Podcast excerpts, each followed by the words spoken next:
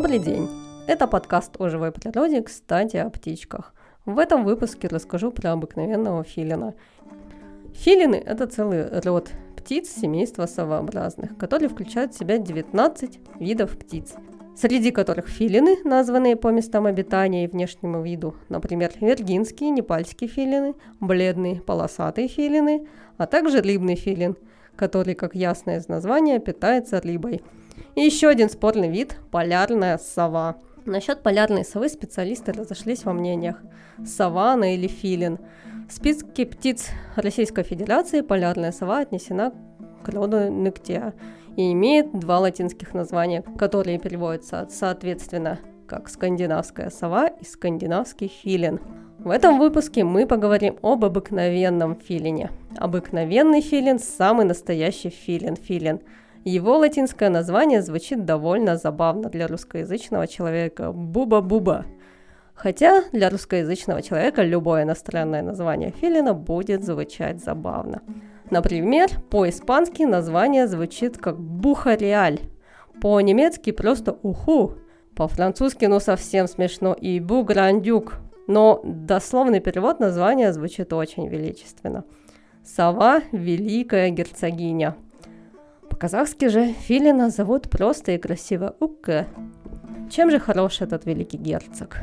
Не буду душно рассказывать про рост, вес, размах крыльев и другие скучные цифры. Это и в любой Википедии найти можно. Расскажу только самые интересные и любопытные факты. Размеры филинов сильно варьируются в пределах ареала – Судя по имеющимся данным, наиболее мелкие птицы обитают в Туркменистане и в юго-западном Таджикистане.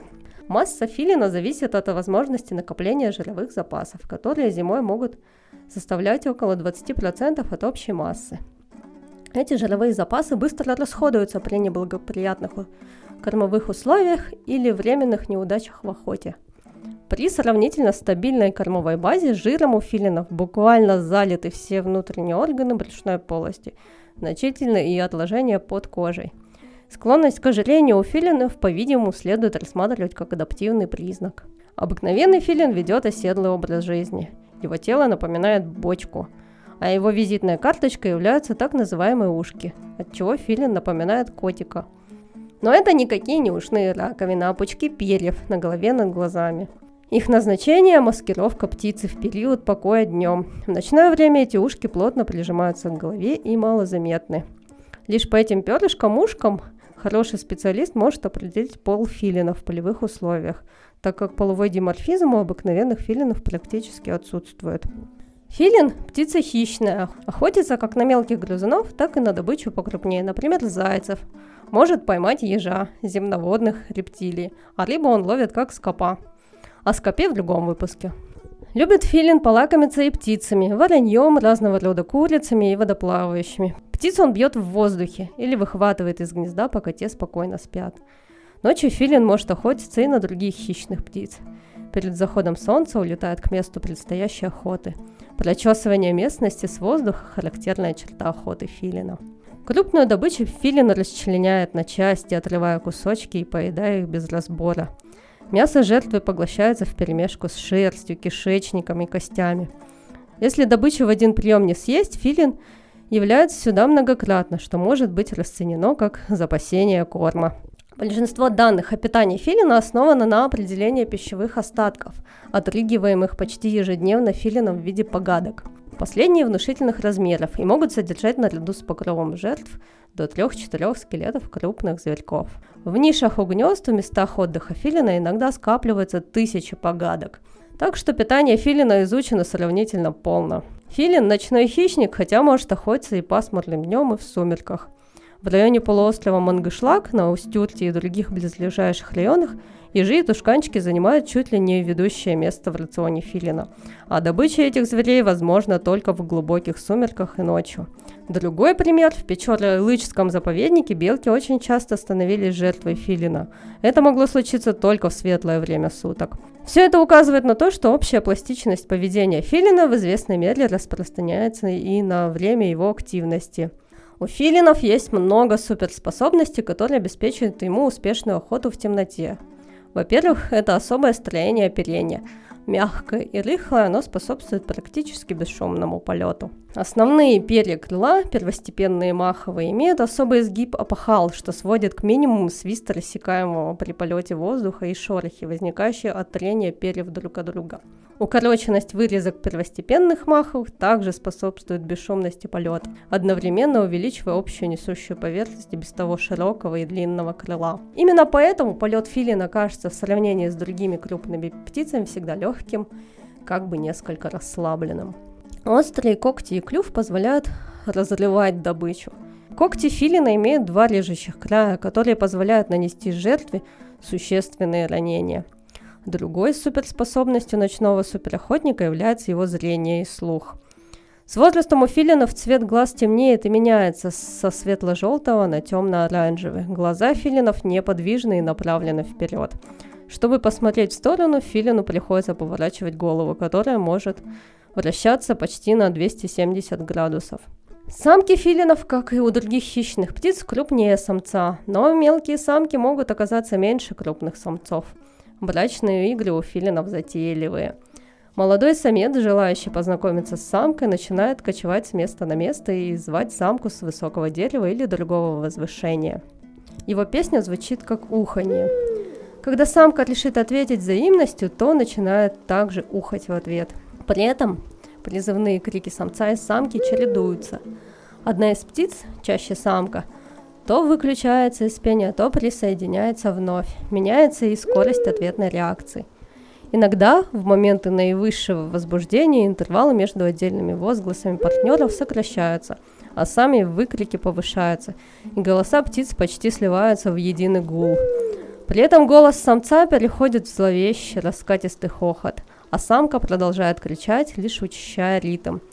Хохот может продолжаться до 10 секунд. За хохотом могут последовать странные стоны, плач, скрежет, что и придает крикам филина особую мистичность. Наконец-то, встретившись, они начинают особый танец. Самец ухает, стоя с приподнятым хвостом и распущенными крыльями, а самка кланяется ему. Во время крика перья на голове филина оттопыриваются, обнажая свои светлые основания – это своеобразное мерцание горла видно даже в густых сумерках. Дальше они оба раскланиваются друг перед другом, своеобразно целуются, касаясь друг друга клювом, подкармливают друг друга лакомством. После этого они решают вступить в брачный союз и отложить яйца. Каждый следующий год вся романтика, уханье и раскланивание повторяется вновь и вновь. С одной лишь только разницей, что в пары воссоединяются, а не образуется новая. У филинов пары образуются, как правило, на всю жизнь, но каждый год они снова вступают в романтический брачный период, как в первый раз. Пара старается занять себе участок на всю жизнь. Помимо ухания, филины издают и другие звуки. Хохот – это сигнал беспокойства, сигнал тревоги, резкий ап или ква. Иногда быстро повторяемый по несколько раз. Вылетая на охоту, филин оглашает окрестности мощным гудением – Услышав этот сигнал, филинята на какое-то время замирают. Угрожая, как молодые, так и взрослые филины щелкают клювом и способны издавать шипение. Своеобразное куриное кудахтанье можно услышать от филина в момент передачи корма птенцам. Птенцы, выпрашивая корм, издают короткие скрипучие звуки. В момент подлета родителей с добычей к гнезду у птенцов вырывается скороговоркой «ука-ука-ука». Смысл первого звукового сигнала – указать родителям местонахождение птенца, второго – выразить степень голода. Кстати, голоса совят одного выводка нередко разнятся по высоте, что помимо их возраста, возможно, связано с полом. Филин гнезд не строит, а откладывает яйца в ямку в земле, в скалистом уступе, расщелине или пещерке. Обыкновенный филин не любит занимать чужие гнезда или дупла, но ученые находили кладки филинов и в гнездах, построенных другими птицами. В кладке 3-4 яйца, хотя филины могут отложить и 6 яиц. Насиживает яйца самка от 32 до 35 дней. Самец в это время подкармливает самку. Птенцы начинают вылупляться в том же порядке, в котором были отложены яйца. И к тому времени, когда все вылупились, птенцы будут отличаться друг от друга как размером, так и развитием. К 20 дню пуховые птенцы способны проглотить целиком небольшую добычу, принесенную родителями. Птенцов филины выкармливают тем же, чем питаются сами. Более сильные птенцы объедают младших и слабых, отбирая всю еду. Характерной чертой филинов является каинизм, То есть более сильные птенцы в гнезде могут убить своих младших голодающих братьев и даже съесть их. Родители подкармливают птенцов около трех месяцев, пока те не покинут гнездо. Но до этого возраста филинята могут пешком прогуливаться и обследовать территорию в радиусе 200 метров от гнезда. Начало замены пухового наряда мезоптилем, про мезоптиль в другом выпуске, начинается в двухнедельном возрасте птенца. На смену этому наряду еще в гнездовой период приходит первый годовой наряд. В возрасте двух-трех месяцев молодые птицы мало чем отличаются от взрослых. На смену этому наряду в следующем сезоне, в период с мая по сентябрь, приходит окончательный наряд, который в последующем ежегодно полностью меняется примерно в эти же сроки. Филины сильно привязаны к гнездовому участку и согласны мириться с сильными изменениями на своей территории. Изменение условий на участке гнездования, даже радикальные, вынуждают птиц искать место для гнезда на измененном участке, а не покидать его – Филин обитает по всей лесной и степной зоне Евразии, а значит водится и в Казахстане, и в России. В Казахстане филин спорадично населяют всю территорию республики, включая равнины и горы Восточного, Юго-Восточного и Центрального Казахстана, Бетпагдалу, Приоралье, Мангышлак, Устюрт и Волжско-Уральское междуречье. Издавна филины были весьма многочисленны в Средней Азии, в частности в Семиречье – во многих местах Туркменистана эта птица некогда была обычной и многочисленной. В большинстве районов Казахстана филин также не представлял редкости, хотя кое-где, исключая Южное Прибалхаши, он и встречался спорадично. В бассейне Сурхав-Дарьи, в Голодной и в Каршинской степях Узбекистана падение численности филина было обусловлено масштабным освоением целинных земель, с которых филины исчезают в первый же год после вспашки. Обыкновенный филин был занесен в Красную книгу Республики Казахстан как вид с быстро сокращающейся численностью. Занесен в Красную книгу Беларуси. В Красной книге России филин числится как широко распространенный, резко сокративший численность к концу 20 века на большей части ареала, местами исчезнувший. Но в списке Международного союза охраны природы обыкновенный филин имеет статус, вызывающий наименьшие опасения. По подсчетам на 2015 год в Европе 20% мирового ареала численность размножающейся популяции оценивается 18 500 30 300 пар. Таким образом, популяция находится в диапазоне от 100 тысяч до 499 999 зрелых особей. Популяция в Казахстане неизвестна. В зоопарках филины доживают до 50 лет и более. Продолжительность жизни филина на воле до 20 лет. Максимальный зарегистрированный в Европе возраст 27 лет и 4 месяца. В природе филины живут меньше, у них есть серьезные враги – беркуты, рыси и тому подобное. Прямых конкурентов в природе у филина, видимо, немного. Из них особое место, возможно, занимает рыбный филин. Связи этих птиц остаются неясными. Можно лишь отметить, что там, где обитает рыбный филин, обыкновенный филин отсутствует. Хорошо известно отношение к филину хищных птиц и воробьиных в дневное время. Ведут они себя по-разному. Вороны, обычно заметив филина на отдыхе, кружатся с криком над ним. Сороки с тревожным стрекотом снуют поблизости, возможно, рассчитывая поживиться остатками его трапезы. Хищники, за исключением коршунов и специализированных падальщиков, пикируя, проносятся рядом. Мелкие воробьины интенсивно окрикивают его, держась на минимальной дистанции. Какие факторы создают угрозу филину? Фактор беспокойства от деятельности человека – такой как катание на лыжах, альпинизм, горные походы и другие виды активности приводят к оставлению гнезда.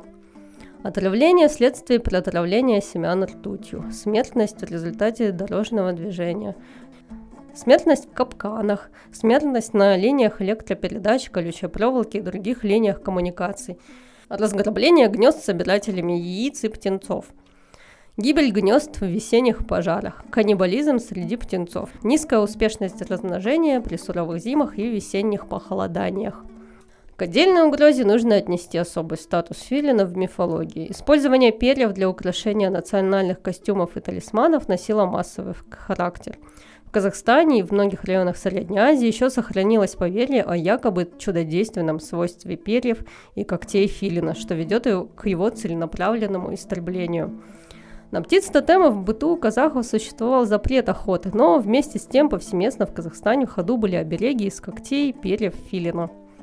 Птиц приходилось покупать у представителей тех родов, где тотемами выступали другие животные. Для предотвращения с глаза и порчи пучок перьев филинов ук, как правило, подвязывали к колыбели новорожденного ребенка. Из перьев филина делали султанчики для детских головных уборов.